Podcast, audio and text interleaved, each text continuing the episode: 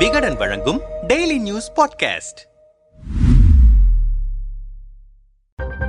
பாஜக மாநில தலைவர் அண்ணாமலையின் என் மண் என் மக்கள் என்ற நடைப்பயணம் கன்னியாகுமரி மாவட்டத்தில் நடைபெற்று வருகிறது. இந்த யாத்திரையில் பிரதமர் நரேந்திர மோடியின் உருவச்சிலை ஒன்றும் டெம்போ வாகனத்தில் எடுத்து செல்லப்படுகிறது. சுமார் பதினைந்து அடி உயரமுள்ள பிரதமர் மோடி சிலை மின் மோட்டார் மூலம் இயங்கும் வகையில் வடிவமைக்கப்பட்டிருக்கிறது. மோடி உருவச்சிலை எழுந்து நிற்பது போன்றும் தலையை இருபக்கமும் திருப்பி பார்த்து கையை அசைப்பது போன்றும் மின் மோட்டார் மூலம் இயக்கப்படுகிறது. மேலும் பிரதமர் மோடியின் ஹிந்தி உரை ஒலிக்கும் வகையிலும் அமைக்கப்பட்டிருக்கிறது. இது தொண்டர்களிடமும் பொதுமக்களிடமும் கவனம் ஈர்த்திருக்கிறது. பிரதமர் மோடி உருவ சிலை கேரள மாநிலம் கொல்லத்திலிருந்து கன்னியாகுமரிக்கு கொண்டு வரப்பட்டிருக்கிறது கோவில் கொடைவிழா ஊர்வலங்களில் சுவாமி உருவங்களை டெம்போக்களில் அலங்கரித்து எடுத்து செல்லும் நிறுவனம் நடத்தும் ஜே டி கோபன் என்பவரிடமிருந்து பிரதமர் மோடி உருவ சிலையை வாடகைக்கு வாங்கி பயன்படுத்தி வருகிறார்கள். இதுகுறித்து கொல்லத்தை சேர்ந்த ஜே டி கோபனிடம் பேசினோம். நான் சின்ன வயது முதலே சிலைகள் செய்வதில் ஆர்வமாக இருந்தேன். எனது சிலை செய்யும் கலையை பாராட்டி முன்னாள் ஜனாதிபதி கே. ஆர். நாராயணன் விருது வழங்கினார். அசுரனை வதம் செய்யும் காளி உருவச்சிலை சிவபெருமான் விநாயகர் உள்ளிட்ட சுவாமி சிலைகளை செய்து அவற்றை வாகனங்களில் வைத்து